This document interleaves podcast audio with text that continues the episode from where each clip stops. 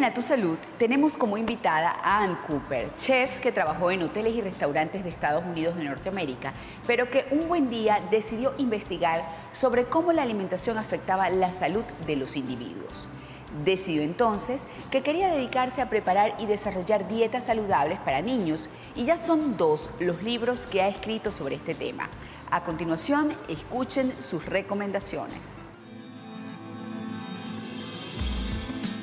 La gente me pregunta todo el tiempo qué puedo dar de comer a mis hijos, cuál sería un buen menú para ellos. Yo siempre le digo que los niños deberían tener sus tres comidas básicas y quizás alguna merienda, pero no creo tan imprescindible que los niños tengan que estar comiendo todo el día. Esto realmente no es importante. Entonces, comencemos con el desayuno. Nosotros podemos tener desayunos fríos o calientes. Para desayunos calientes podemos tener huevos revueltos o una omelette arepa o tortilla de maíz.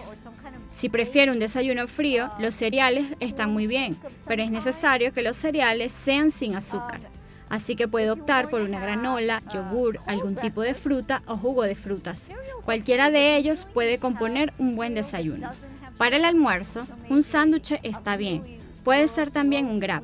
Las frutas siempre tienen que estar presentes o los vegetales con algún tipo de salsa.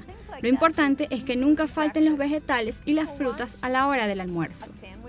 En la noche, arroz integral o blanco. Un poco de carne de la que usted tenga sea roja o blanca. También puede ser pescado y algún tipo de vegetales frescos que podrían ser brócoli, espinacas, acelga o coliflor. Todas estas son buenas comidas.